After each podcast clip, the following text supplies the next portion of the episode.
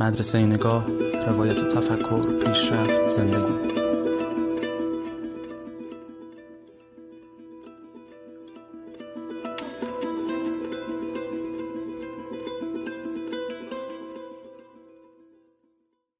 بسم الله الرحمن الرحیم و بهی نستعین.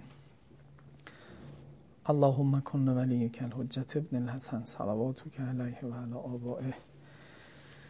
فی هذه الساقه و فی کل ساقه ولیا و حافظا و قائدا و ناصرا و دلیلا و غینا حتی تسکنه ارزک توبا و تمتعه فیها طویلا بحث درباره قانون اساسی اونم نکته مردمش و از منظر شهید بهشتی.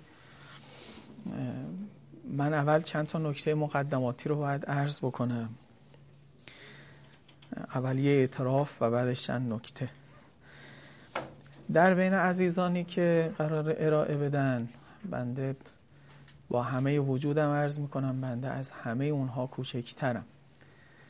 لکن آدمی که به من سپرده شده بی تعارف از همه اونها بزرگتره.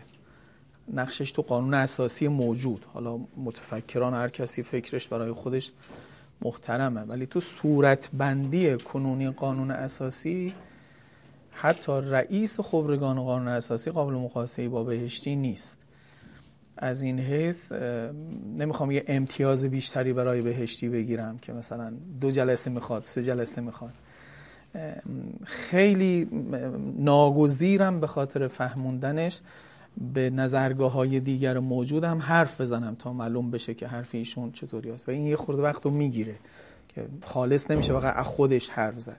چون بعضی از سرورانی که اسمشون هست اگه توی مشروع مذاکرات سرچ بکنید مثلا ده بار کلا تو جلسه حرف نزدن. ولی خب بهشتی اول تا آخر این اصول مهم رو خودش تدبیر کرده. بعضا خودش پیشنویس نوشته و یه مقداری ناظر به دیگرانه و وقتی ناظر به اونها میشه شنیدتره این حالا اون قسمت اعترافی که لازم بود ارز کنم. درباره چند نکته مقدماتی اول ارز کنم که دو تا رویکرد و نگرانی رو ما تو کل مشروع مذاکرات می‌بینیم به خصوص توی این اصول که مربوط به مردم و دین و ولایت و این حرفا میشه. این دوگانه های کنار هم ولایت مردم دین و مثلا فرض کنید مردم و حرفا. یکی از نگرانی ها نگرانی از باز تولید سلطنت. یه نگرانی دیگه نگرانی از تجربه تکرار تجربه مشروطیت. اینا زبون زده میشه. یعنی یکی از دلایلی که مثلا سر شورای نگهبان تاکید میشه سر ولایت فقیه تاکید میشه تجربه مشروطیت. و طرف مقابل هم وقتی می‌خواد اینها نیاد اصل بشه نگران تجدید سلطنت. که نکنه دوباره همون ماجراها دوباره الان فقط چیزش عوض بشه. بعضا اینا رو زبون می‌زنن نه که ذهن خانی بخوایم بکن این نکته اول. نکته دوم اینه که فصل اول قانون اساسی که فصل کلیات به مسابه خلاصه قانون اساسیه. و اینو باز خودشون میگن. از جمله شهید بهشتی چند جای مشروع مذاکرات اینو میگه.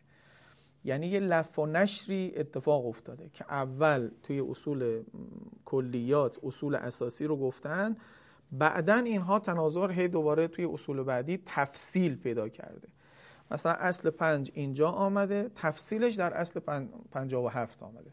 توی اصل مثلا ششم اینجا آمده اونجا پنجا و ششم دوباره تفصیل پیدا کرده. همینطور تناظرهای حتی تناظرهای ریاضی که دقیقا عددها هم بعضا حالا نمی‌خوام بگم همش. این هم یه نکته که پس اصول فصل کلیات و اصول قانون اساسی توی قسمت اول خیلی مهمه. نکته سوم اینه که مسئله مهم در این حوزه ای که الان انتخاب شده که از قضا واقعا یکی از دوگانه های مهم جامعه ما هم هست نسبت دین و روحانیت یا ولایت و مردم یا عبارت های دیگری که اگه مجال بیشتری داشتم کل مشروع مذاکرات رو یه بار دیگه دور می‌کردم که بتونم ما به های دیگرش هم بگم. یه دوگانه اینجوریاییه. و این واقعا یه چالشیه و به نظرم میاد الانم چالشی است که باید سرش اظهار نظر گرفت. هر کسی می‌خواد وارد عرصه سیاسی دینی سیاست ورزی دینی بشه تکلیف خودش رو با مثل این دوگانه باید معلوم بکنه. دوگانه بسیار بسیار مهمیه. مثلا توی نوع پیشنویس ها اگه لحاظ بکنید حتی پیشنویس هایی که الان قراره توی این مجموع مذاکرات هم بررسی بشه. می‌بینید متفکرینی که پیشنویس نوشتنم حالا همشون رو من ندیدم ولی بعضیاشون رو که دیدم دیدم به این, به این دوگانه مهم پرداختن. مثلا شهید سعد پیشنویسش یک مفهوم مرکزی داره. خلافت انسان شهادت انبیا. خب همین دوگانه است. که می‌خواد خلافت و استخلاف رو بده به مردم اما شهادت و نظارت انبیا تا ولایت رو هم بیاره. اصلا سر این دوگانه مهم تولید نظریه کرده شده سلول بنیادین پیشنویسش که بقیه اصول پیشنویس همش سر اینه. حالا این جداگونه براتون خواهند گفت توی اقتصاد چه نتیجه ازش می‌گیره تو سیاست و حکمرانی چه نتیجه می‌گیره یا مثلا جای دیگه. یا مثلا فرض بکنید در پیشنویس مثلا آقای حسینی اگه ملاحظه بکنید قوه ملت قوه نگهبانی. دوباره رفته سر همین مسئله. یه قوه نگهبانی باشه که در حوزه علمی قوم مستقره و این خیلی بزرگتر از این شورای نگهبانی است که شما میگید. با چندین لایه از طرفی هم یه قوه ملت که ناظر بر همه چیزه. یعنی می‌خوام بگم یه وجوه مشترکی انگار توی همه این آدم ها دوباره میشه. یا اصلا تو اصل قانون اساسی آمده و دعوادار هم شده. شما این مشروع مذاکرات رو اگر ملاحظه بکنید می‌بینید بین چند اصلش واقعا دعواست. مخالفینی میان حرف می‌زنن میگن ادعای تعارض می‌کنن ادعای دوگانگی می‌کنن. بین حاکمیت ملی و ولایت فقیه. این دو اصل پشت سر همن. یعنی اگه الان شما بگید چالشی ترین قسمت قانون اساسی چی بود یکیش اینه. چالش بین اصل حاکمیت ملی با اصل ولایت فقیه. اصل 56 و 57 اصل 5 و 6 مثلا. و البته بند 8 ماده اصل دو حالا جاهای مختلفی هی بیان شده که میشه عرض بکنم.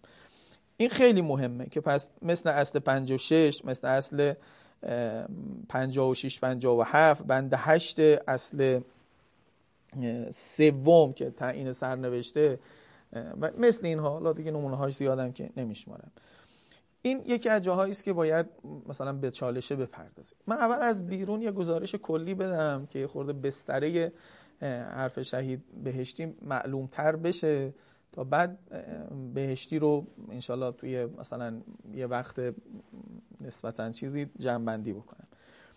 ما توی این چالش توی این چالش من مردم رو نمی‌تونم معنا کنم تو قانون اساسی.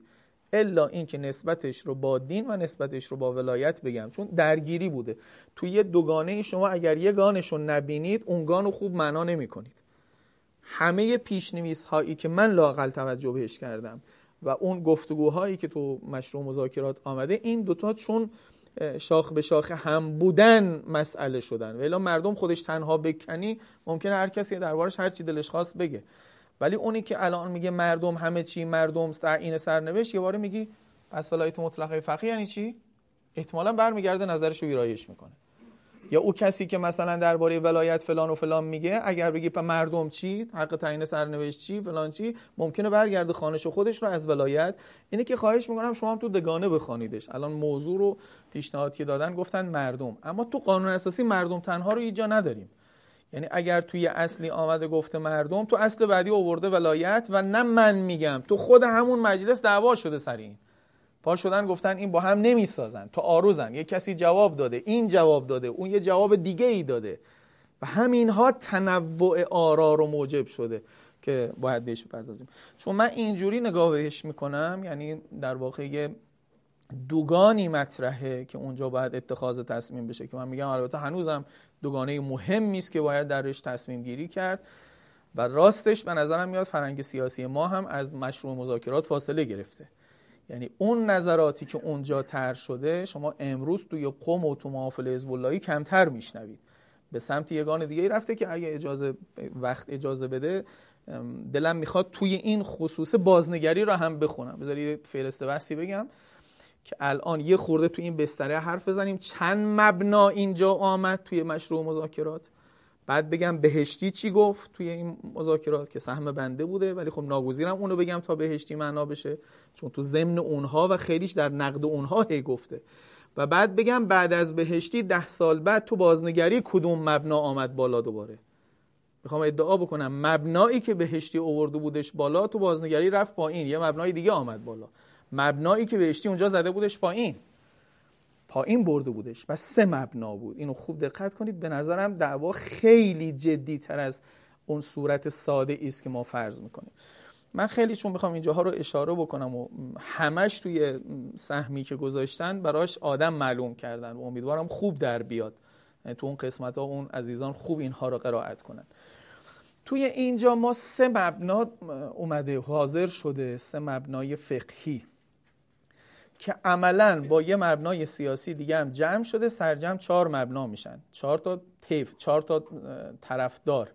ولی خب واقعا سه مبنای فکری که میگم کی با کی جمع میشه اونجا. یکی مبنایی که ولایت رو در حد امور حسبیه میدانه و چون ولایت رو در حد امور حسبیه میدانه که توضیحش میدم حق تعیین سرنوشت برای مردم و اضافه کردن حق برای مردم براش هیچ مشکلی نداره. آقا مرتضای حائری پسر آیت الله مؤسس مبدع نظریه ولایت حسبیه است. توی به اصطلاح مشروع مذاکرات که زبان می‌زنه مجال کنم از رو می‌خونم براتون. و در مبنای حسبیه خیلی از امور به مردم واگذار میشن. اصلا ایشو خودشون هم تصریح می‌کنه. در این جور امور عامه دیگر فقیه وکیل مردم است.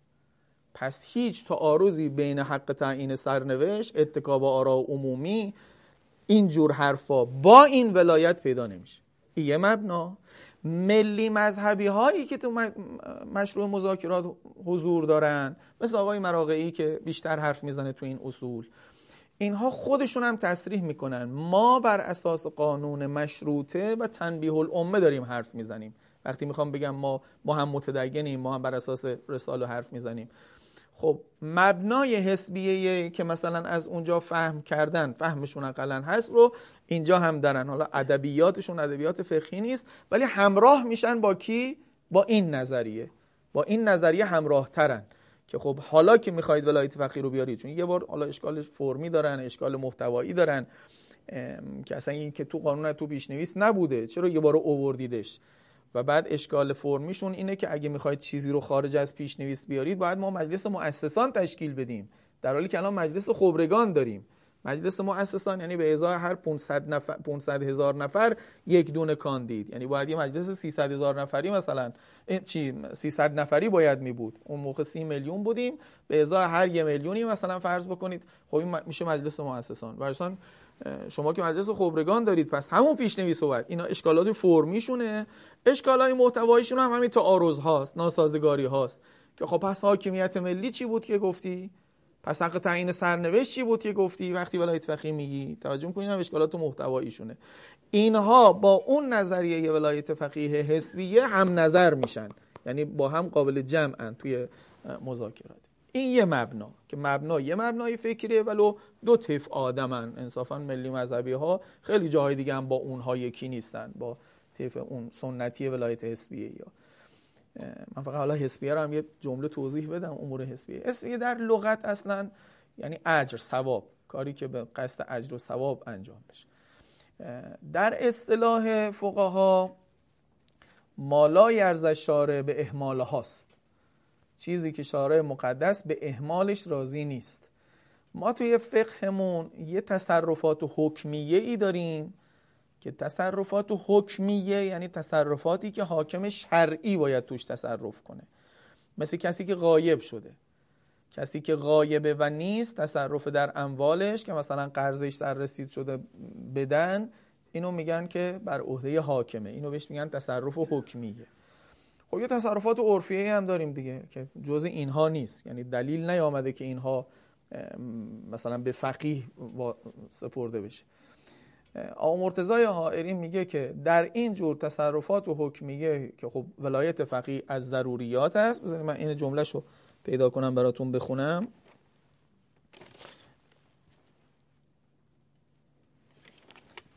اگه پیداش بکنم ایشون خیلی سریح میگه این رو که بله. اگه خواستید به مذاکرات مشروع مذاکرات رجوع کنید صفحه 610 و صفحه 611 هستش. جلسه 24 م ببینید جلسه ایشون کلا تا جلسه 24 م بوده. اصل ولایت فقیه خیلی از قبل تر میشه. قبل تر از این تر میشه. این نطق اول دستور رو می‌کنه بعد دیگه جلسه 25 م نیستش. اونجا وقتی می‌کنه که انا همه حرفایی که می‌خواد بزنه رو دیگه تو این نطقه می‌کنه. از جمله این تیکه. ولو اصل ولایت فقیه دیگه الان تصویب شده. میگه که اصل ولایت فقیه از ضروریات اسلامه اما این ولایت فقیه که خودش گفت. عدم اطلاق اونم از ضروریات. عدم اطلاق باشه الان میگه اطلاق از چی؟ نه باز ولایت مطلقه. در محدوده اسبیه و حکومت هم جز اونه. میگه خود حکومت کردن هم جز اموری است که لا یرز شاره به ها یعنی تعبیرش هم خودش همینه که حضرت امیر فرمود شما ناچارید به یه حاکمی حالا به یه امیری یا بر یا فاجر. خب پس از امور حسبی است. حتما راضی. اما تصرفات چی؟ اما در تصرف در اموال مردم حتما باید تأمین رضایت ایشان بکند. نتیجه چی میشه؟ این جملات ایشونه ها پس ولی از سوی مردم وکالت مییابد که در امور آنان تصرف کند چه این که ولایت او محدود به احکام شرعی است و نمی‌تواند خود احکامی صادر کند. نه تو شرع می‌تونه یه حکمی رو تعطیل بکنه یه حکمی رو اضافه بکنه که ولایت مطلقه یا قائلا و نه در امور مردم خانه مردم خیابانی بکشه فلان بکنه می‌تونه بدون وکالت از مردم بکنه. توجه می‌کنید؟ وکالت از مردم می‌خواد. خب وکالت اگر در اون نوع اموری که حکومت توش تصرف می‌کنه این قسمه. تصرفات شرعیه و تصرفات حکمیه خیلی نداره حکومت. که مثلا اون نمونه های خاصی که عرض می‌کنیم تو امور حسبی است پس اینجا وکالت رو قائل قائل میشه کاملا. شما بگید که اصلا ولی اینجا منتخب مردم است. مردم بهش اون قسمت ولایت داره این قسمت وکالت داره. که حوزه عمومی هم از قضا هست. توجه می‌کنید؟ هیچ من اینا داره خب ملی مذهبی هم همین دوست دارن دیگه. ملی مذهبی. هم می‌خوام بگن که حق تعیین سرنوشت و حاکمیت ملی و اینها از ملت گرفته نشه. تو امور خاصن شرعی که خدا گفته ما اصلا چیکاریم که سر حرف خدا حرف بزنیم؟ همون مقداری بمونه برای فقیه. توجه می‌کنید پس این یه مبنا. یه مبنا که دو طیف باش همراهن. مبنای دوم مبنای ولایتی به اصطلاح فقیهی است که خب نصب قائله. نصب قائله و مردم رو به ادبیات فقهی فقط شرط وجود میدانه. که این ولایت رو منعقد کنه. هیچ نقشی در به اصطلاح فعلیت اون ولایت این فرض کنید مشروعیت اون ولایت و امثال اینا قائل نیست. ما باشیم و ادله خود ولایت نسب چیزی به نام اکثریت توش اشراب نشده. که حتما باید اکثریت باشن. خوب دقت کنید چی میگم. ما توی ادله ولایت اشراب نشده. یه حکم دیگری از بیرون ممکنه بیاری بگی که مثلا سرکوب اکثریت راضی نیست خدای متعال. اما او یه چیز دیگه است یه حکم دیگه است. تو خود ولایت فقیه با ادله نصب نخوابیده که حتما اکثریت بخوانش البته نمی‌تونه اکثریت رو سرکوب کنه. با یه ادله دیگر که حکومت به زور در اسلام محاله است ممنوع است. ولی نه ای که خود ولایته. مثلا اگر یه اکثریت ساکتی در جامعه بودن یه اقلیت پیرو این حکومت شرعیه.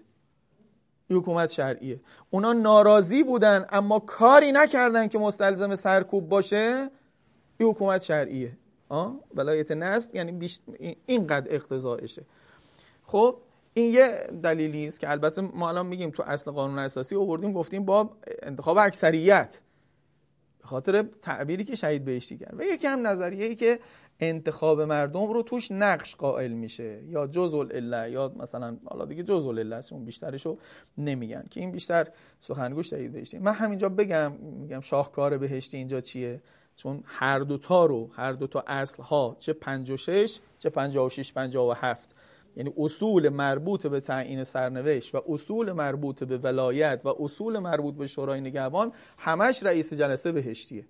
با این فرقه که در اصل پنج یازده ساعت کمیسیون با هم حرف زدن متن پیشنهادی رو بهشتی نوشته و یه صحنه اتفاق عجیبی میفته. موقعی که اصل پنج رو می‌خوام بخونن بهشتی رئیس جلسه است. بعد میگن موافق کیه که دفاع بکنه؟ همه خودشون میگن بهشتی خودش بیاد دفاع بکنه. مجلس رو تحویل آقای منتظری میده. میاد دفاع می‌کنه دوباره برمیگرده رئیس جلسه میشه. یعنی کلا یک روز همه چیز بهشتی بوده. هم رئیس جلسه هم دفاع کننده هم پاسخ دهنده به اشکالات. اینه که من اگه بگم اصل ولایت فقیه قانون اساسی سر کاکل بهشتیه اغراق نکردم. یعنی هم متن اولیه رو نوشته هم دفاعش رو کرده هم جواب اشکالات رو داده هم ریاست جلسه رو بعدا دوباره بر عهده گرفته. اینه که خیلی باید این نظر دیگه یکی از نظرات نیست. نظری است که خود اونها گفتن بگو و تو بهتر از همه می‌تونی بگیش. که خب اونجا دیگه به اصطلاح مفصل توضیح میده نظر رو که اگه برسیم مشروع مذاکراتی می‌خوام بگم. این بستره ای که می‌خواستم روشن بشه که تو این بستره این نظریه پرداخت شده. حالا اگه برسیم توی چیز تو قانون اساسی و تو دو تا چیز. شما موقع تذکر بدید در جای خروج از بسته همه فقهای دیگه. به جز آقای منتظری آقای بهشتی. آقای صبحانی آقای مکارم آقای جوادی آقای نه آقای صافی اینجا ندیدم حرف بزنه. ولی خوب اینا هم هستن آقای صافی هم. کسایی که حرف زدن که الان میگم حالا خوب شد اینو گفتی تا تفاوت این دوتا رو با هم همینجا بگم. آقای صبحانی دی حرف زده آیت الله جوادی حرف زده و آقای مکارم حرف زده. نوع فقها همینه. ولی اونجایی اونایی که اونجا حرف زدن مهمه. حالا همینجا بگم که خب تفاوت این دو نظر توی دو تا اصل چی میشه؟ اینو خیلی دقت کنید. یه دسته اصل بود که عرض کردم سر حاکمیت مردم حاکمیت ملی و تعیین و سرنوشته اتکاب آرا عمومیه؟ یه دسته اصل هم سر ولایته. اظهار این که این دوتا با هم تعارض دارن. اگه مشروع مذاکرات رو حوصله کنید بخونید هم بعض فقها میگن که این دوتا با هم تعارض دارن. حتی مثل آقای هاشمی نژاد میگه. میگه اصلا چرا دارید میگی تعیین سرنوشت با مردم و اینا؟ ما اصلا ولایت فقیه رو پذیرفتیم. اصل ولایت فقیه رو پذیرفتیم. دیگه چیه که میگید؟ تو عارض انگار به خاطر فشار بیرونی دارید اینو میگید. ملی مذهبی هم بعضیاشون میان میگن. یعنی از دو طرف طیف هستن کسانی که میگن تو عارضه حالا حل تعارض به چیه؟ دوباره پاسخی که به حل تعارض میدن از دو طرفه. یعنی هم ولایت ن... ولایت اسبی ها که اصلا تعارضی ندارن. درسته؟ برای اونها تعارض مطرح نیست.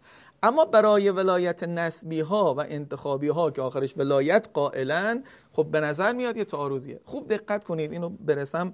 من پیدا کنم جملاتش رو از رو بخونم با مزه تره راه حل نسبی ها که من تو این قسمت سخنگوش آیت الله صبحانی می‌بینم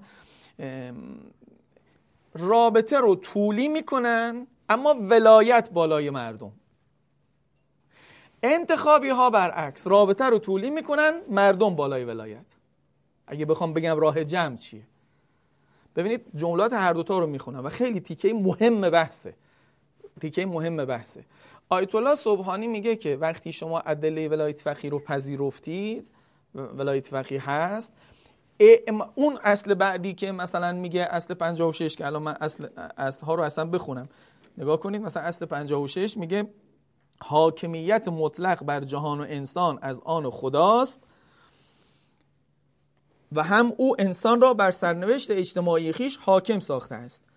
هیچ کس نمی‌تواند این حق الهی را از انسان سلب کند یا در خدمت منافع فرد یا گروه خاصی قرار دهد. ملت این حق خداداد را از طرفی که در اصول بعدی میاد اعمال می‌کند. این اصل 56 تو اصل 57 آمده گفته که قوای حاکم در جمهوری اسلامی ایران عبارتند از مقننه مجریه قوه قضاییه که زیر نظر ولایت امر و امامت و امت بر طبق اصول آینده این قانون اعمال میگردند. این قوا مستقل از یکدیگر ارتباط میان آنها به وسیله رئیس جمهور برقرار میگردد. اصل پنج و شش و هفت که شوراهاست و بند هشت از اصل سه هم اضافه کنید. اتکاب آرا عمومی حق تعیین سرنوشت و کلیاته واقعا این تعارض به ذهن میاد. حل تعارض به نظر آیت الله صبحانی اینه که تو ذیل اصل 57 میگه. الان این صفحه 515 مشروع مذاکرات میشه. میگه در طول ولایت فقیه قرار داشته. یعنی به نظر ایشون حق اصل 56 ها ذیل اصل 56 دارم میگم که همین حاکمیت مطلقه و حق تعیین سرنوشته. این در طول ولایت فقیه قرار داشته. مردم مجرای اعمال ولایتند. مردم مجرای اعمال ولایتند. ولایت مال فقیه حاکمیت مال فقیه. اعمالش از طریق مردمه. دو, دو جور. یه جایی عموم مردمن که همین سپردن اونها به رفراندوم و همه پرسی اینها رو دستشون بسپاری. یه جایی هم غیر مستقیم قوای دیگر رو سر کار میارن که به اصطلاح قوه مقننه است قوه مجریه است. توجه می‌کنید؟ این جملاتش اینه. مردم مجرای اعمال ولایتن با این توضیح که مردم به اذن فقیه به طور غیر مستقیم و از مجرای قوای سگانه و به طور مستقیم از مجرای قوه ملت مثل همه پرسی و امر به معروف و نهی از منکر و امثال اونها اعمال حاکمیت می‌کنن. این پاسخ ایشونه.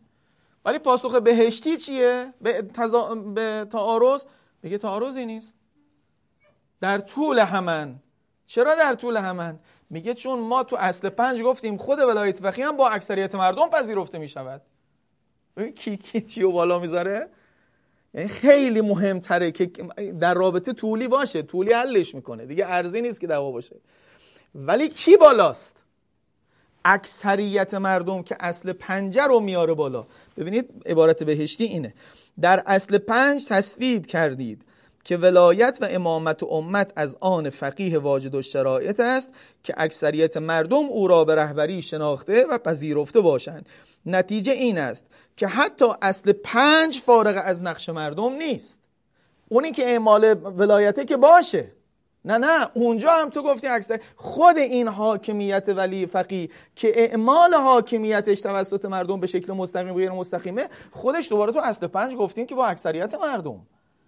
پس تحق تعیین سرنوشت اونجا اول خودش نشون داده تا بعد اینجا اعمالش رو نشون بده.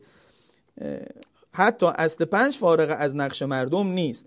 فقیه فرد باشی یا شورا به هر حال با انتخاب و پذیرش مردم سر کار دارد. تا انتخاب و پذیرش مردم نباشد تمامیت ندارد شعنیت هم ندارد. این جمله بهشتی این صفحه 523 مشروع مذاکرات در نسبت این دو. تا اینجا چی گفتیم؟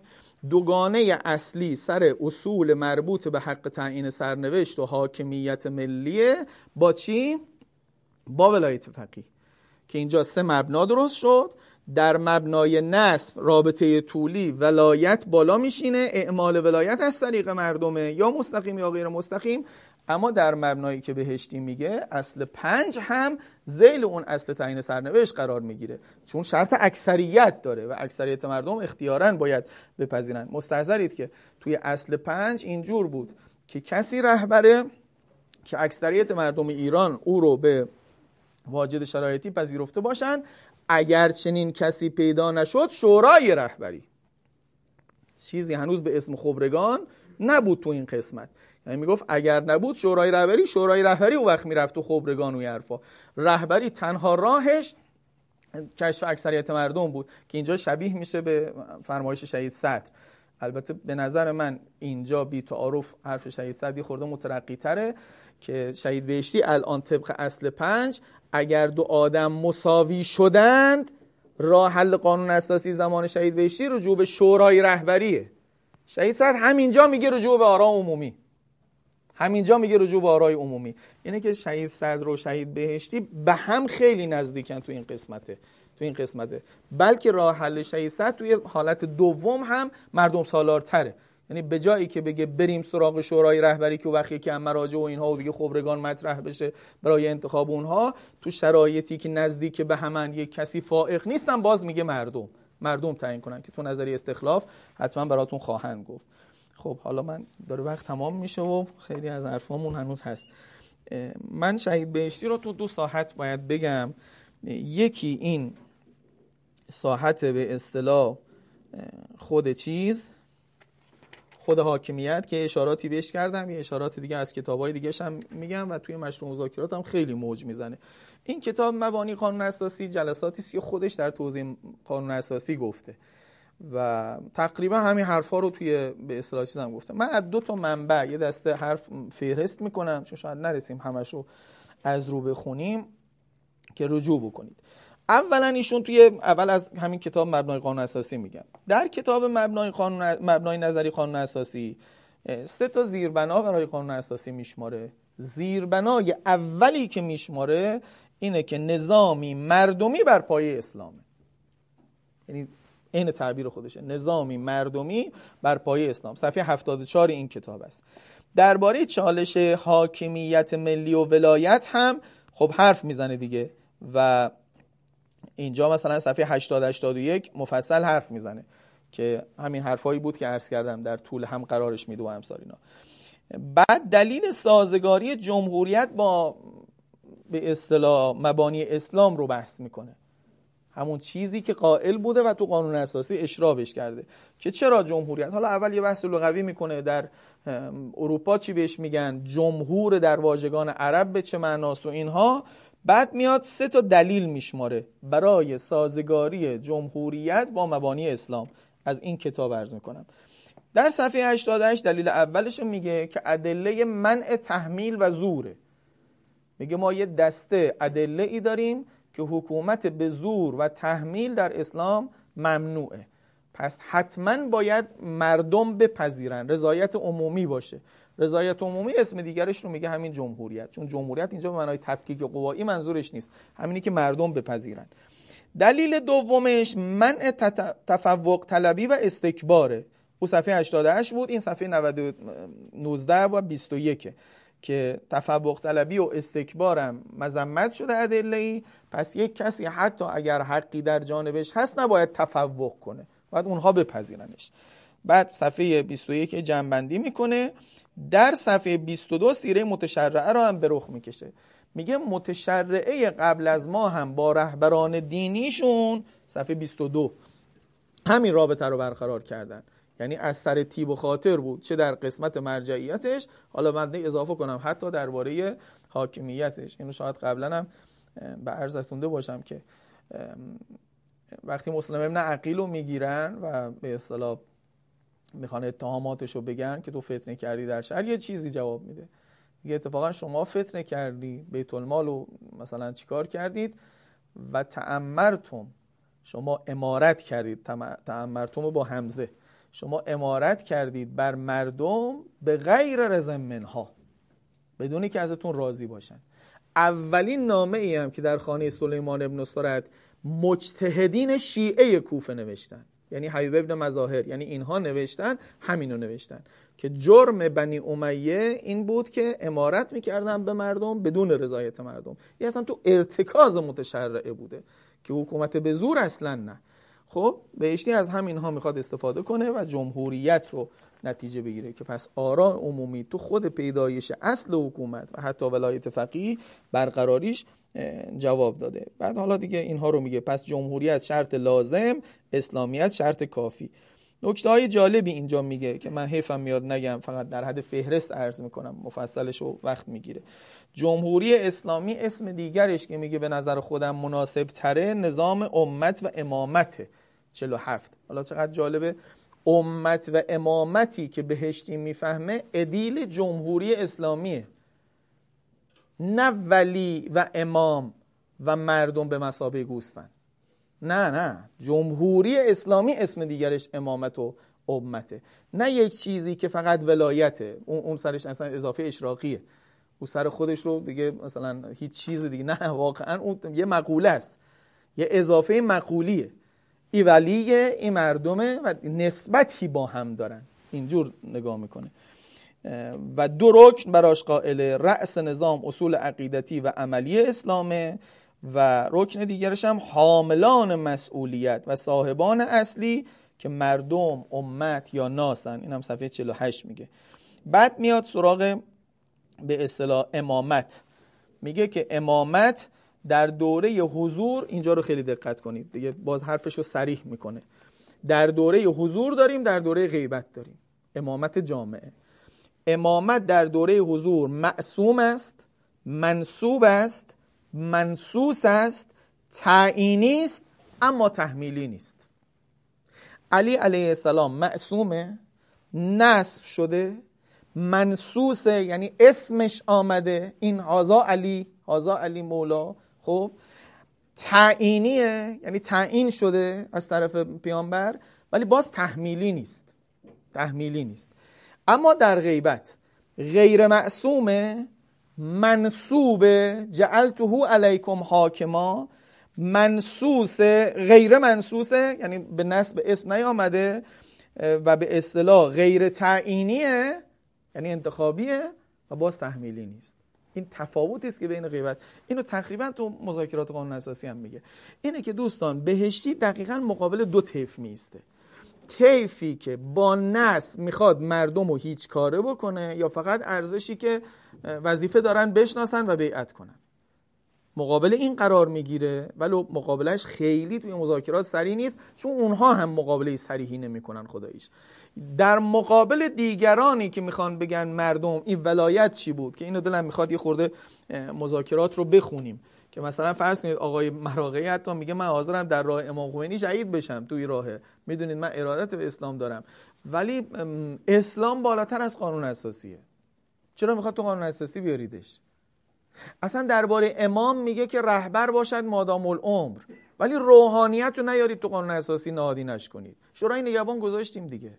توجه می‌کنید؟ بهشتی اینها رو خیلی جدی جواب میده. بهشتی اینجا در مقابل اینها می‌گوید که خیلی جواب واقعا دندون شکنه.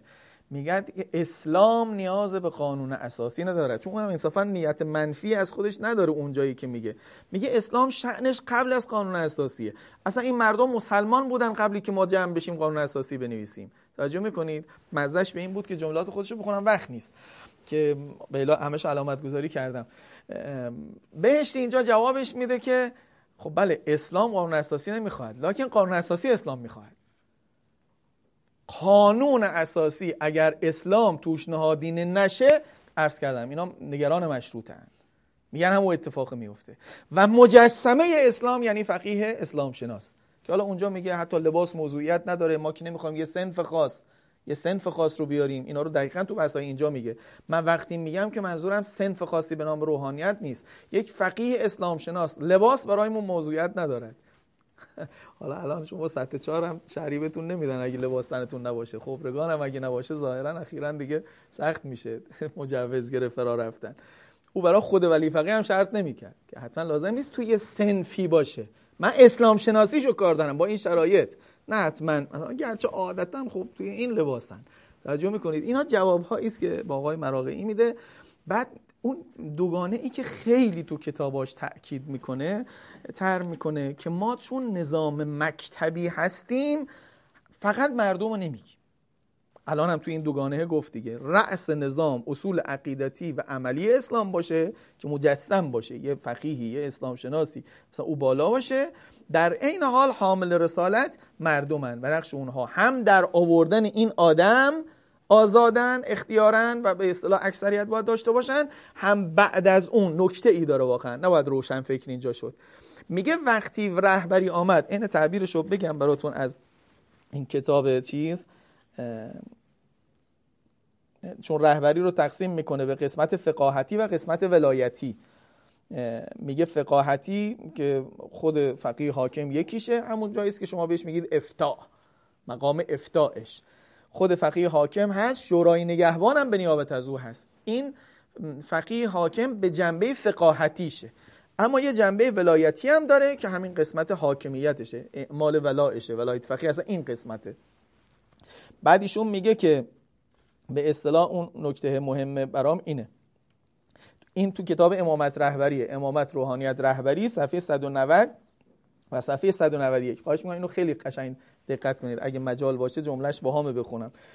میفرماد که حکومت کردن با خواست اکثریت اما رهبری کردن بر اساس مساله اکثریت نه تمایلات اکثریت.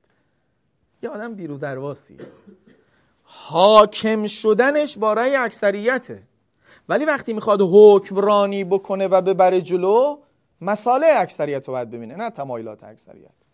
چون ما یه نظام مکتبی هستیم نمی‌تونیم دین رو فقط به اصلاح زینت المجالس بگیریم که فقط باشه. نه باید اعمال بشه. باید اعمال بشه. که وقت یه, دوگان... یه چالشی رو تر می‌کنه. اگر یه وقتی تمایلات مردم غیر از مصالحی بود که رهبری و شورای رهبری تشخیص می‌دهد چه؟ یه سنجه سگانه ای رو تر می‌کنه وقت. که اول حرف بزنن قانع کنن. اینجا هم قائل به زور نمیشه. میگه که اول ترک کنن و قانع کنن. اگه قانع نشدن این سه تا سنجه رو لحاظ کنن و تصمیم بگیرن. که سه تا سنجه خیلی سه تا سنجه مهمه. اولا لحاظ کنن که عادتا اکثریت درستتر میاندیشن تا اقلیت. یعنی یه بار دیگه تو مصلحتی که حساب کردن بازاندیشی بکنن. اینا درست انتخاب کردن شاید اشتباه کردن که این همه مردم نمی‌خوان. توجه بکنید.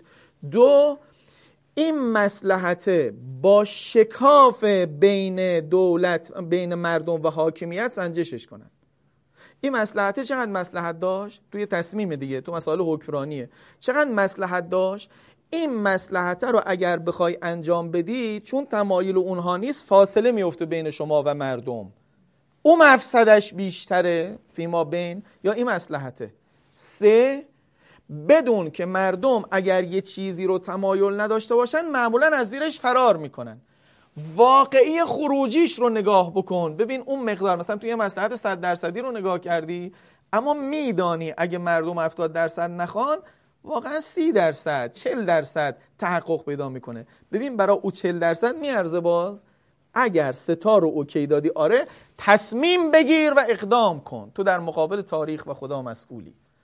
توجه می‌کنی؟ یعنی سنجه هم توی چالش هاش تر می‌کنه. اینجور نیست که یه قاعده گفت. پس نگاه کنید چطوری منظم مکتب رو و مردم رو کنار هم نشوند. حکومت کردنش با رأی اکثریت است.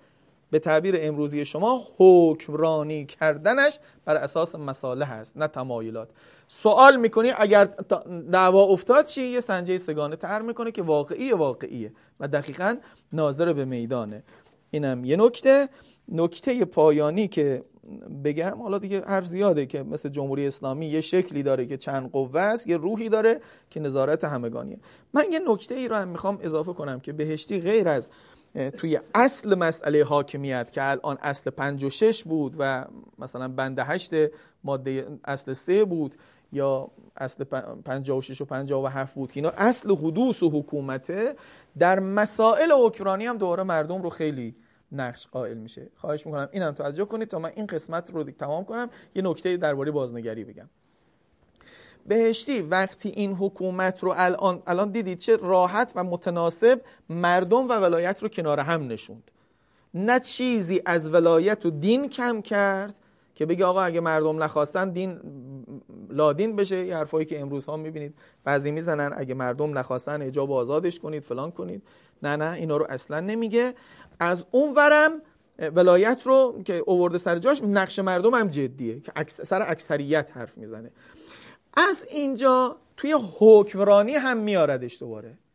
بعد از این نظام این نقطه اصلی اتکا که میگه اصل مکتبه که اصلا تو اصل 56 57 یا اصل پنجم وقتی می‌خواد دفاع کنه میگه نظام های مکتبی اینجورن. آخرش یه نقطه اتکا اینجوری به عنوان نماینده مکتب توی نهاد توی نظامشون نهادی نمی‌کنن بعد از این دو نقطه دو تا زل میتراشه برای مردم تحت عنوان دو تا تز انقلاب اسلامی. ایشون توی همین کتاب امامت و رهبری میگه که دو تا تز داریم ما. یکی تز در حکمرانی در عرصه سیاسی که در عرصه اقتصادی. در عرصه سیاسی تز ما شوراهاست. در عرصه اقتصادی همون جمهوریت اقتصادی است یا تعاونی ها که شکل تعاونی رو پیشنهاد میده. و این دوتا رو دوباره به هم وابسته می‌کنه. میگه اگر اقتصاد نداشت حضور سیاسی هم نخواهد داشت. اینو تو مباحث کاربردی اقتصادیش خیلی توضیح میده. یا برعکس اگر صدای سیاسی نداشت قدرت سیاسی نداشت نمی‌تونه از منافع اقتصادی خودش هم حمایت کنه. پس جمهوریت رو اون بالا رها نمی‌کنه. بعدی که یک جمع هندسی درستی درباره ولایت و مردم کرد که با مبانی هم سازگار باشه در حکمرانی هم او رو تعقیب می‌کنه. میگه اینجا شوراها اونجا چی؟ اونجا تعاونی ها شوراها قدرت سیاسی میده به جمهور غیر از انتخاب های اصلی که می‌کنن که انتخاب رئیس جمهوره یا انتخاب رهبر توی اون وجوهی که ایشون می‌گفت. نه توی چیزهای مختلف. می‌دونید خب فصل هفتم اصلا کلا درباره شوراهاست. توی اصل 104 شورای قسط کارگریه. توی اصل 26 برای اتحادیه ها و که احزاب هم اونجا قرار داده. یعنی شوراها تو قانون اساسی یه وزن بزرگی دارن که خیلیش انصافا مال پافشاری ایشون بوده. یعنی اگه مذاکرات رو بخونید ببینید تو همه اینا پافشاری داره. تو اصل 104 حتی می‌خواد توی مثلا یه کارگاه متوسط به بالا باید شورای قسطی داشته باشه که در امورش صاحب نظر باشن. آقایون بهشتی تعبیرش یه طوری است که آقایون بهش اعتراض می‌کنن. میگن اونا که مالکش که نیستن که اینقدر می‌خوای دخالتشون بدی. که بعد تقلیلش میده در حدی که الان تو قانون می‌بینید. بیان خودش از اونم بالاتره.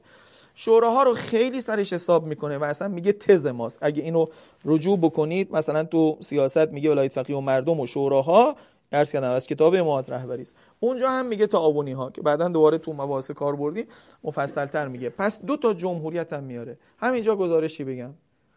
قانون اساسی که بهشتی بر اساس این بنیان گذاشت اولا یک نهاد پایلوت هم داشت. می‌دونید آقا رفت سپاه بهشتی رفت جهاد. جهاد سازندگی واقعا تبلور همین دوتا اید است.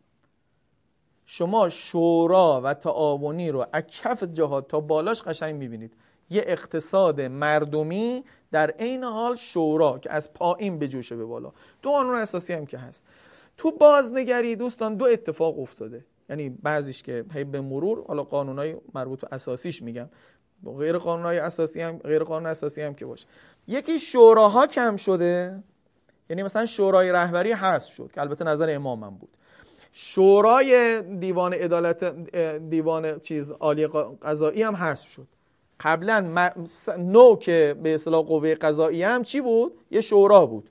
شورای اونم رفت. شورای صدا و سیما هم رفت. توجه می‌کنید؟ بعضی شرط می‌کنم تو قانون اساسی بعضیش هم تو قوانین عادی. شوراها هی کم شده. الان هم که من و شما از شورا حرف می‌زنیم مردم هم میگن نباشه بهتره. چون شورای شهر رو دائما به اختلاس به کجا و کجا می‌کشن. وقتی اصلش جدی نبود پیوست های فرهنگی لازم هم بهش زده نمیشه. شما نگاه بکنید نامنگاری های آقای لاریجانی به حضرت آقا درباره حذف شورای مثلا فرض کنید. صدا و سیما و همین ریاستی کردنش. فقط دلیل کارآمدیه. یعنی به علتی که اگه یک نفر باشه سریعتر تصمیم می‌گیره ما پیوست فرهنگی شورایی زیستن امرهم شورا بینهم رو نیاوردیم فرهنگ سیاسیش کنیم. به خاطر همین نمی‌تونیم خوب ازش میوه بگیریم. مخصوصا وقتی که دیگه بهشتی نیست دالقانی نیست اصلی ترین توری پردازان شورا نیستن. خب به طور طبیعی تحویل میده. یا یه کج مسئله ای میشه مثل شورای شهر الان. تعاونی هم که کلا از همون موقع به بعد دیگه زیرش زدیم و یکی توی حوزه علمی به مارک مارکسیستی توی عرصه واقعی هم به عنوان ناکارآمد شکست خورده که حالا هیچ کس هم یه تحقیق جامع کاملی ارائه نمی‌کنه. که مثلا چند درصد شما تعاونی تشکیل دادید که شکست خورده. پس دو تا بال مردم در اقتصاد و سیاست شکسته. اصل 104 قانون اساسی الان 3 درصد منعقد بود تا دولت قبلی این دولت ادعا کرده به 7 درصد. 7 درصد رسیده. اصل 106 قانون اساسی 104 قانون اساسی. خواهش می‌کنم اینا رو دقت کنید. ببینید دوستان شما 20 هزار تاجر رو توی کشور یه شورایی بهش دادید تحت عنوان اتاق بازرگانی با اختیار فول به اصطلاح سیاسی. اختیار فول سیاسی. می‌تونه کارت نمی‌دونم چی با امضای او صادر میشه یعنی تایید او شرط برای کارت تجارت و خیلی چیزای دیگه. ولی مقابلش اصل 106 104 قانون اساسی که 15 میلیون نفرن 7 درصد منعقد شده. خب عدم توازن جمهوریته. عدم توازن جمهوریته.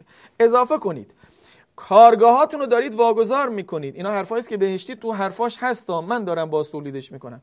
کارگاهاتون رو دارید واگذار می‌کنید. به خود این کارگران واگذارش نمی‌کنید به شکل تعاونی. خب؟ داده میشه پیمونکار داده, داده میشه بخش خصوصی یا حاکمیتی پیمونکاری این کارگران رو دوباره به کار می‌گیره. خب به من بگید این کارگره چرا بیاد رأی بده به ریاست جمهوری؟ چیش به او مربوطه؟ کجای زندگیش به ریاست جمهوری رئیسی یا روحانی ربط داره؟ رئیس جمهور من پیمونکار منه. پیمونکارم که دولت روحانی و رئیسی فرقی نمی‌کنه. اینو زبون زدن.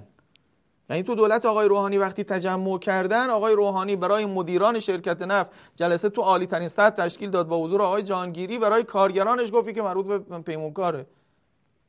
خب اونم موقع انتخابات جواب تو میده. من بیام کیو انتخاب کنم؟ 15 میلیونن اینا نیمی از جمعیت ایرانن نیمی از خانوارهای ایرانن. میگن وقتی هیچ زندگی من به انتخاب تو یا اون یکی ربطی نداره. ببینید چطوری اقتصاد تو مشارکت جمهوریت سیاسی ربط داره و شما صداشو بیار پایین شوراشو بهش نده نمی‌تونه حق خودش دفاع کنه. هر چقدر رئیس جمهورها رابین هود بشن. حالا احمدی نژاد بیاد تو کارخونه به چرخه یا آقای رئیسی. چه فرقی می‌کنه؟ تازه در بهترین حالتش که بتونه کاری بکنه. نمی‌تونه بعدش دوباره نگرش داره. دولت بعدی سر جای خودشه. پس ما قدرت به خودشون برگردون. این چیزیست. حالا اضافه کنید باز. ببخشید روزه اینجا اضافه شد. شما به اتاق بازرگانی قدرت سیاسی می‌دید که مثلا یه رئیسی برای خودشون انتخاب می‌کنن. همه بلدوزرهای دولت باید بیارید تا بتونید ورش دارید. ولی کارگری چون, ریاد... چون شورا نداره به تعبیر امروزی یا پارلمان بخش خصوصی نداره زوری هم نداره. اگه رفت تو کانال تلگرامی هم کانال مثلا فراخان زد برای تجمع چیزی مخل به امنیت ملی دستگیر میشه. در حالی که اصل و قانون اساسی داره. او یکی نیست. بالاتر از این الان یه بخشی تو خصوصی بهش قدرت دادی دست دراز می‌کنی یه وزارت خونه رو هم می‌خواد. میگه وزارت بازرگانی رو جدا کن. شما به من بگی وزارت بازرگانی به کی مربوط میشه؟ به من شما؟ به همون 20 هزار تا. ولی تعاون رو ببر زیل وزارت کار. نگاه کنید تو چارت سیاسی هم چطور اثر می‌کنه. یه وزارتی کوچیک بشه یا یه وزارتی جدا بشه با اختیارات بیشتر. بعد طوری داریم حرکت می‌کنیم. سهم جمهور مردم تو مکانیزم های سیاسی لحاظ نمیشه. نمیشه. وزارت بازرگانی رو جدا کنیم ممکنه دو تا اثرم تو بازار داشته باشه. ولی نفع مستقیمش و طرف مستقیمش همون 20 هزار تاجری هستن که خودشون پارلمان بخش خصوصی دارن. شما وزارت تعاون رو انحلالش می‌دید توی وزارت کار در حالی که به کی مربوطه؟ به 15 میلیون کارگر مربوطه اگه بخواد توش تعاونی تشکیل بشه. یا طبق سیاست هایی که از آقا توی سیاست اصلی 44 ابلاغ کرده به بیکاران و صدعک پایین مربوطه. اونا رو باید بلند کنه. خب اینجا یه وزارت خونه مستقلی باشه بیشتر قدرت داره؟ یا یه معاونتی از وزارت اینا آرایش های سیاسی ارنج سیاسی یا هندسه سیاسی است که از یک نظریه پشتیبان بهرهمنده. تو اگر اونجا جمهوریت رو کنار ولایت نشوندی و بعدا تو حکمرانی هم شورا و تعاونی یا چیزی ما به ازای تعاونی که برای جمهور مردم باشه بیاری تا پایین این اثر داره. تکه پایانیم که دیگه سعی می‌کنم تو پنج دقیقه بگم باز بازنگریه. دوستان تو بازنگری قانون اساسی ادعای حقیر اینه که ما برگشتیم به نظریه انتصاب. تو بازنگری قانون اساسی که دیگر بهشتی نبود و ما مثل بهشتی ها نبودن برگشتیم به چیز. ببینید توی اصل پنج قانون اساسی تو قبل بازنگری این بود. در زمان غیبت حضرت ولی است در جمهوری اسلامی ایران ولایت امر و امامت و امت بر عهده فقیه عادل و با تقوا آگاه به زمان شجاع مدیر مدبر که اکثریت مردم او را به رهبری شناخته و پذیرفته باشند. خب این اصل عرض کردم. از تو شهید بهشتی توضیحش دادم دیگه توضیح نمیدم که تحمیلی نیست و اینها. تو مقدمه قانون اساسی هم یه چیزایی اردو اما تو بازنگری چیکار کردیم؟ تو بازنگری سال 68 کلمه اکثریت مردم او را به رهبری شناخت یا پذیرفته باشن حذف شد. دیگه بر عهده مردم نذاشتیمش. خب؟ اووردیم. شیوه انتخاب رهبری رو به اصل 107 سپردیم. که چیه؟ که خبرگانه. اصل 107 با تفسیر شهادت خبرگان بر واجد شرایط مفید نظریه نسبه نه انتخاب. بگید خبرگان کشف می‌کنن و دیگه اینها به جای مردم. دقت کنید اینجا نکتهش خیلی مهمه. حتی بله خب من پنج دقیقه دیگه یک ساعت دیگه. حتی آیت الله یزدی خدا رحمتشون کنه. حالا گفتم شاید دوستانم سوالی داشته باشن می‌خوام گفتگو هم بکنیم. آیت الله یزدی خوب دقت کنید اینجا رو تو بازنگری قانون اساسی بین اصل 107 جدید و اصل 5 منافاتی نمی‌بینه. اصل پنج که می‌گفت چی؟ به اکثریت مردم. میگه خب جایی که دوباره امکان داشته باشه یک کسی مثل امام پیدا بشه که اکثریت مردم او رو به رهبری شناخته شده بشناسن چرا حتما بیاد تو خبرگان؟ فقط جایی بیاد تو خبرگان که او اکثریتی نباشه. آیت الله امینی جوابش داد که آخرش این اکثریتی اثباتی می‌خواد. پس در هر دو صورت باید بیاد تو خبرگان. دیگه خبرگان به طور در همه فروز نشست جای مردم. در همه فروز نشست جای مردم. نه فقط تو اون فرضه. اصلا تو اصل قانون اساسی اول رهبر با اکثریت انتخاب می‌شد اکثریت مردم. بعد اگه نبود شورای رهبری. تو بازنگری شورا ابطال شد گفتن رهبرم که دیگه کی مثل امام پیدا میشه که همه اونجوری بشناسنش؟ پس کلا بسپاریمش دست خبرگان. آقای یزدی گفت حالا اگه فرضش پیش آمد. یک کسی دوباره مثل امام بود. او هم لازمه دوباره خبرگان نظر بده. آقای امینی گفت دو جا باید نظر بده دوباره خبرگان. یکی که واقعا اکثریت هست یا نیست و دوم این که حالا مردم یه اکثریت هم باشن. او واجد شرایط هست یا نیست؟ پس خبرگان دوباره بالا سر مردم. توی این قسمت. حتی در این فرضه که خودش اکثریت مثلا حاصل بشه. و از اینجا عرض می‌کنم بیشتر نظریه نصب خودشو در واقع اوورد بالا. که فقط کار کشف و کشف هم دو مرحله ای توسط نمایندگان مردم انجام میشه که خبرگانن. در حالی که توی اون مذاکرات اصل پنج و اصل پنجا و هفت اگه ملاحظه بکنید همه جا حرف از شناخته شدن و انتخابه. حالا اینم زیرکی بهشتیه که هر دو کلمه رو میگه که اونجا فعلا دعوایی نشه. ولی تو بیانات خودش خوندیم که حتی شعنیت قائل نیست اگه مردم نباشن. من اجازه بدید چون تا اسم سید علی نیاد امضا نمی‌خوره حرف. از حضرت آقا هم یه مبنایی بگم زیاد مبنا شنیدید. این سخنرانی خواهش می‌کنم رجوع بکنید و تو اجراهاتون ببرید و دعوا درست کنید. دعوا درست کنید. سخنرانی دوازده سه شستو شش. دوازده سه شست و شش. حالا اواخریش هم با هم هست اگه لازم شد براتون بخونم که از مشروعیت دوگانه تصریح می‌کنه. که حکومت مشروعیت دوگانه داره دو پایه دارد یکی مردم و یکی هم فقیه عادل بودن. اینو تصریح حضرت ایشونه. ولی سال 66 یه چیزی گفته که اگه خودش بر نگشته باشه که ما دیگه مثلا خیت بشیم خیلی حرف عجیبیه. احدی از فقها نزده. احدی از فقها نزده. میگه که حکومت حکومت یه نصب داریم یه انتخاب داریم. نصب موقعی است که معصومه و به اون نسته عمل میشه. در غدیر علی ابن ابی طالب نصب شد. اگه عمل می‌شد همون نصب تمام بود. اما انتخاب کجاست؟ عین کلماتشو میگن یکی تو دوره غیبته یکی تو دوره معصوم وقتی که به نص عمل نشده. این عجیبه. یعنی ایشون انتخاب سال 35 هجری توسط امیرالمؤمنین رو از نوع انتخاب میدانه. و میگه این ادله ای که از حضرت نقش شد تو نهج البلاغه رجوع بکنید به این سخنرانی. اینا رو لازم نیست همشو برگردونید تو مقام احتجاج و این حرفا. که الان آقایون همه این کارو می‌کنن. اینا همه در مقام احتجاجه اینا فلانه. میگه نه نه همین که میگه انتخابش کردن مردم واقعا. این خیلی عجیبه. این تقریبا من اون خدی که شناخت دارم منفرده. کسی دیگه اینو نمیگه که اگه به نص عمل نشد بعد انتخابه. میان خب نسته که خب هستش دیگه نصب شده دیگه. حالا عمل نشدم چیزه. ایشون حتی تا اینجا هست که آرائش به بهشتی نزدیکه. ولو می‌دانم جملاتی هم داره بعضی جا تردیدن میگه. حالا من هم مشروعیت می‌دانم یعنی چی؟ بعضی جزء الم... چی میگن بعضی اعمال مشروعیت می‌دانن رأی مردم رو. این جملات هم داره. دیدم هم همشو. ولی یکی دو جمله صریح مثل اینها هم چه در 66 چه این سالهای آخر همراهشون هست. این جنبندی تا اینجا. که پس نظریه شهید بهشتی یکی تو خود حکمرانی است تو خود تو اصل حاکمیت که مردم و ولایت رو کنار هم مینشانه و واقعا جمهوری اسلامی درست می‌کنه. جمهوریش لفاظی نیست واقعی اکثریت. این فتوای از امام هم حیف نگم. دوستان امام رو منهای صحیفه امام اگه بگید امام رو نگفتید.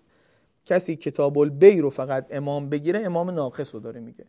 در صحیفه امام اگه سرچ بکنید الان هم می‌تونید پیداش بکنید شش دی ماه سال 66 یه استفتایی میشه از امام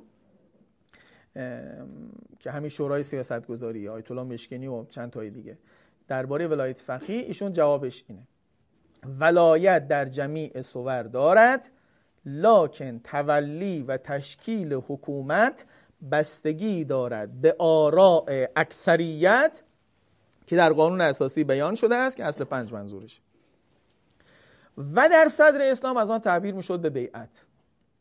دو تا نکته باید توضیح بدم. اگر مقبولیتی ها شرط وجودی ها شرط وجود را اکثریت می‌دانم ما هم مقبولیتی هستیم. ما دعوای اینجا نمی‌خوایم هی دعوای مقبولیت باشه ولی اصلا من این ادبیات رو نارست می‌دونم. چون مشروعیت در اندیشه حافظ و امثال اینها به معنای قانونیت نه به معنای شرعیت. الان خیلی هایی که اینجا میگن میگن مشروعیت مقبولیت مشروعیت به معنای شرعیت می‌گیرن. یه شرعی داشته باشه مقبولم واقع بشه. خب تو ادبیات اصلا این معناش نیست. توجه می‌کنید؟ و ادبیات خودمون بگیم شاید رساتا رو بهتره که بگیم شرط وجوده یا شرط وجوبه. بیعت کدوم یکیشه؟ آیا شرط وجوده؟ مثل که یه آب شرط وجوده یک وضوعی بشه برای من. خب وقتی یه یه استکان کافیه دیگه بشکه لازم نیست. اگه شرط وجوب باشه اگه شرط وجوب باشه وقت ممکنه اگر اکثریت نباشن صورت حکومت منعقد نشه. نه مطلق ولایت. خیلی دقت کنید امام میفرماید ولایت در جمیع صور دارد. جمیع صور. یعنی ولایت که فقط یک صورت ندارد. که حکومت باشد. این یه چیزی است که به نظر من اسلام شناسا و بعضی فقهای ما دچار خلط توش شدن. عمده کسایی که فقط فقط تنها صورت ولایت رو حکومت گرفتن خب میگن ادله. تمامه پس دیگه نقش دیگه ای برای کسی دیگه ای نیست. و راست میگن. الا تمام صور را منحصر در حکومت ندونی. مثلا وقتی قیام علیه جائر کند حکومت نکرده است. ولی آیا اعمال ولایت نمی کند؟ خب تصرف در جان می‌کنه تصرف در مال می‌کنه. چطور ولایت نیست؟ قیام علیه جائر اعمال ولایت هست اما حکومت نیست. به خاطر همین حسین ابن علی محتاج رأی اکثریت نیست. لکن علی ابن ابی طالب محتاج رأی اکثریت است. اگه اکثریت نخوان حکومت نمی‌تونه بکنه. حسین ابن علی اگر شکست داد برای حکومت بر امت اسلام رضایت اکثریت رو می‌خواد. توجه می‌کنید؟ حکومت به زور نمی‌تونه بکنه. توجه می‌کنید؟ امام توی استفتاء میگه ولایت در جمیع سور که شامل اینها می‌شود دارد. لاکن مستنظری لاکن ازرابه این یکی موردش منوط برای اکثریته. این یکی موردش که تشکیل حکومته. بستگی با آراء اکثریت داره. و عجیب اینه که غیر از قانون اساسی میگه همان چیزی که در صدر اسلام از آن تعبیر می‌شد به بیعت. اینم توی الفائق و جای دیگه حتما دیدید. ما یه سیره داریم یه ارتکاز داریم. سیره جایی که تصریح درش هست. سیره متشرع است در مرعای معصوم بوده مثلا نه نکری یا سیره اوغلاست. ارتکاز یعنی تصریحی درش نیست اما تو پس زمینه پیداست. ارتکازی که توی زمان معصوم بوده باشه و رد نشده باشه برای ما دوباره حجته این سیره. حالا تو ارتکازات جدید چرا؟ بحث میشه که الان تازه هستن درست شده. حالا دقت کنید. وقتی امام میگه همان بیعت دیروز است که انه می‌خواد تو بیعت دیروز یه ارتکازی رو ببینه که کماکان اون ارتکاز برقراره. به تعبیر فقهیش توسعه فقط توسعه مصداق است نه توسعه در ارتکاز است. یه ارتکاز تازه نیامده. همان ارتکاز است صورتش تازه شده. مثلا الان صندوق رای میچرفن این آقا زبونم زده که در دیروز که نمی‌شد دو ماه کشور را تعطیل کنن صندوق رای تو تمام جا بچرخونن. امکانش نبود. ولی بیعت که گرفتن رضایت مردم با اختیاره که این اصل جمهوریته مخ جمهوریته این اون روز بوده امروز هم بوده. امروز ما کشف اکثریت رو از طریق صندوق رأی می‌کنیم. دیروز در 35 هجری نمایندگان مصر نمایندگان کوفه نمایندگان بسره یعنی به اصطلاح و مدینه خودش یعنی چهار استان اصلی به جز شام که خود تکلیفش معلوم بود دشمن بود. اینها همشون آمدن با امیرالمومنین بیعت کردن. راه کشف رضایت بقیه همین نمایندگانشون بودن. برای اعتراض به عثمان آمده بودن بعدش هم علی ابن ابی طالب بیعت کردن. لکن الان برای کشف رضایت ها به صندوق رأی رجوع میشه که اینجوری هست. این هم فرمایش امامه که از این استفتاء هم همون اصل قانون اساسیه راحت به دست میاد. حالا دیگه دعوا نمی کنیم اگر مقبولیتی ها و شرط وجودی ها منظورشون از شرط مقبولیت اکثریت فبه ها اگه نه یه شرط وجوده که با یه اقلیت هم حکومت مشروع باشه. این خلاف قانون اساسیه خلاف فهم امامه خلاف فهم آغاست و خلاف فهم بهشتیه. و السلام علیکم و رحمت الله.